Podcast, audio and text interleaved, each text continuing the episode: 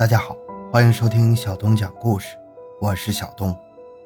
我们今天讲的事件名字叫做《再生人之谜》。投胎转世通常只出现在小说或电影里，我们在生活中谁也没见到过这种不可思议的人。可是，在湖南省怀化市通道侗族自治县平阳乡等地，竟然有这么一群人。他们声称自己投胎转世来到这里，并能清楚地回忆起前世的情况。回到现场寻找真相，小东讲故事系列专辑由喜马拉雅独家播出。平阳乡位于湖南、广西两省的交界处，总面积六十八平方公里，全乡人口。七千八百余人，整个地势是由一个由九百米高不断下降到一百六十米高的峡谷，是一片外人很少涉足的神秘区域。据说这片峡谷内出现了许多例再生人的现象。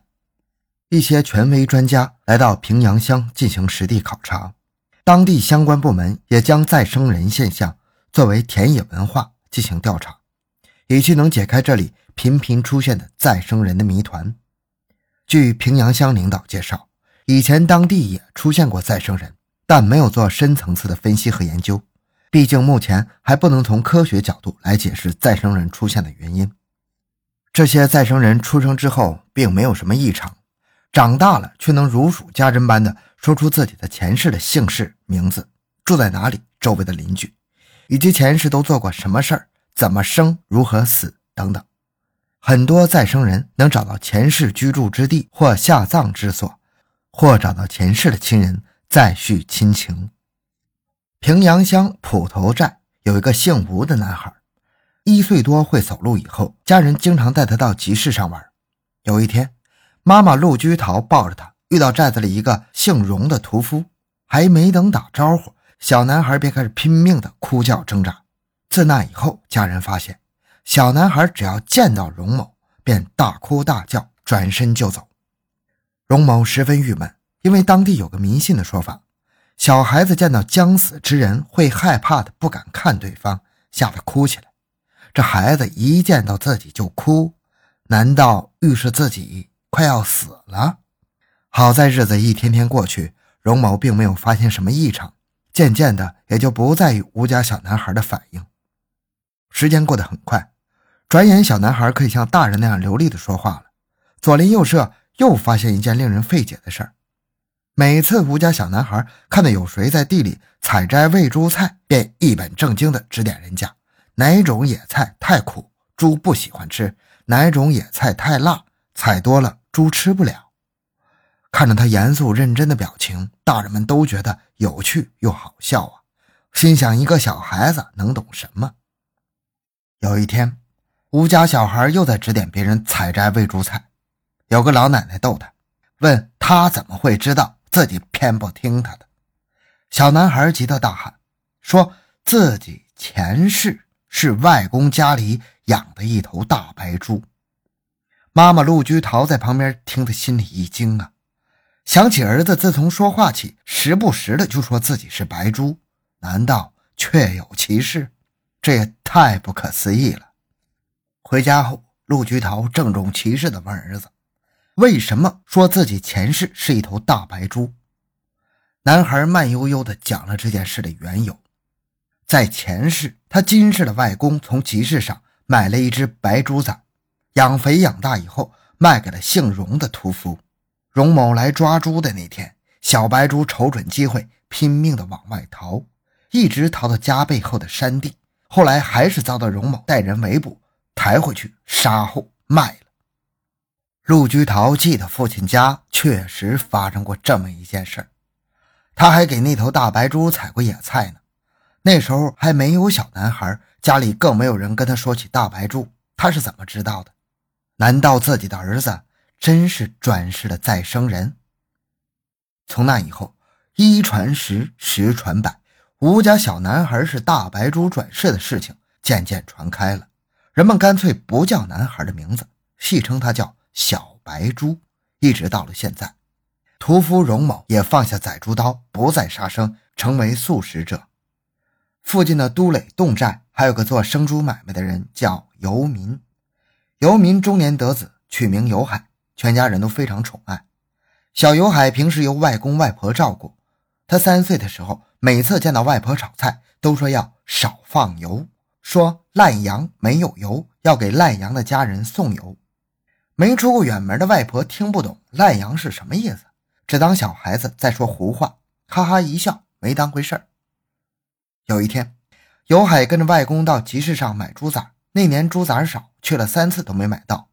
尤海对外公说：“他在烂羊村的家里养了一头大黑母猪，猪肚子下面有白条的花纹，每窝都能生十二只白色的小猪崽，让外公去烂阳村呢。”外公听得稀里糊涂啊，担心孩子得了什么怪病。回去赶紧跟女儿女婿说了这件事儿。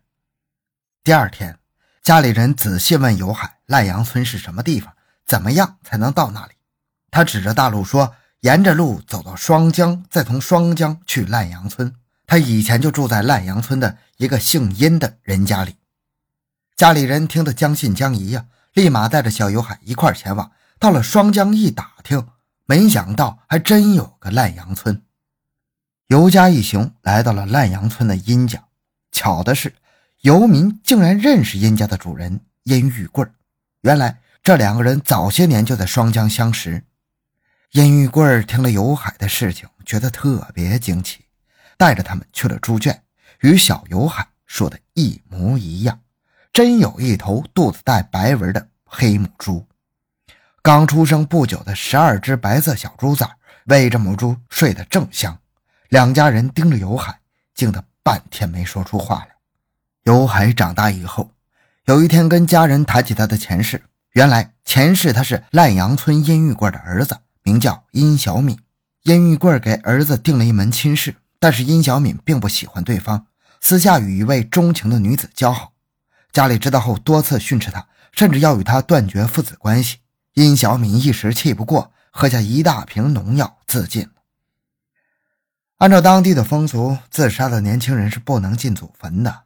于是，殷家将殷小敏埋葬在一处河滩上，在他附近还埋葬了一位叫做桂敏的年轻人。桂敏因为多次偷盗，被人抓住砍了三根手指，最后因为伤口感染而死。尤海很清楚地记得，他跟桂敏在河滩上埋了八个月，尸体没有腐烂变臭。有一天，游民撑着雨伞经过那附近。殷小敏和桂敏便一起躲进游民的伞底下，跟着他一起来到都垒洞寨转世为人。殷小敏做了游民的儿子，桂敏则投胎到一个姓姚的人家，成了女孩子，生下来就缺三根手指。尤家人去姚家打听，果然如尤海所说，姚家女孩跟尤海同岁，手指残缺。于是尤明带着尤海再去赖阳村认亲。从那以后。尤海就有了两个家，每次去烂阳老家看父母时，他都会提上一些茶油，因为烂阳的茶油产量非常少。平阳乡再生人的群体中，还有一个极具神秘色彩的典型人物，这个侗族女人名叫石上人，一九六三年出生，在他两三岁的时候，就开始跟家人说自己的前世叫姚家安，是汉族人，住在西县那边，生有一儿一女，儿子。叫吴春，女儿叫吴梅。家人以为小孩子鬼上身，有些害怕，请来法师驱鬼。事后并不见有什么效果。孩子除了诉说前世的事有些奇怪，其余也没什么异常，也就由着他讲了。石上人十一岁那年，对着家人说，自己前世是西县一个吴姓人家的二儿媳，一九六零年五月十一日去世，死的时候儿子才十个月。接着，石上人又说出前世的死因。那天他去地里种豆子，回来的时候满脚是泥，就在附近的鱼塘里洗了脚，没想到却中了毒。到家之后开始发高烧，一连烧了三天。一起在鱼塘里洗脚的何家大儿媳也中了毒，但用灯心草治好了。他不肯用灯芯草治，最后感到自己浮了起来，不管肉体，自顾自走了。其实也是回不去肉身了。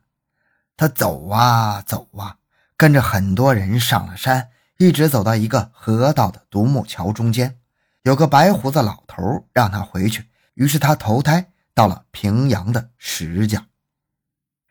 石上人的家人听了这番话，面面相觑，于是带着他来到了西县的吴家。一进门，石上人热情地招呼吴家的老小，完全没有陌生的感觉。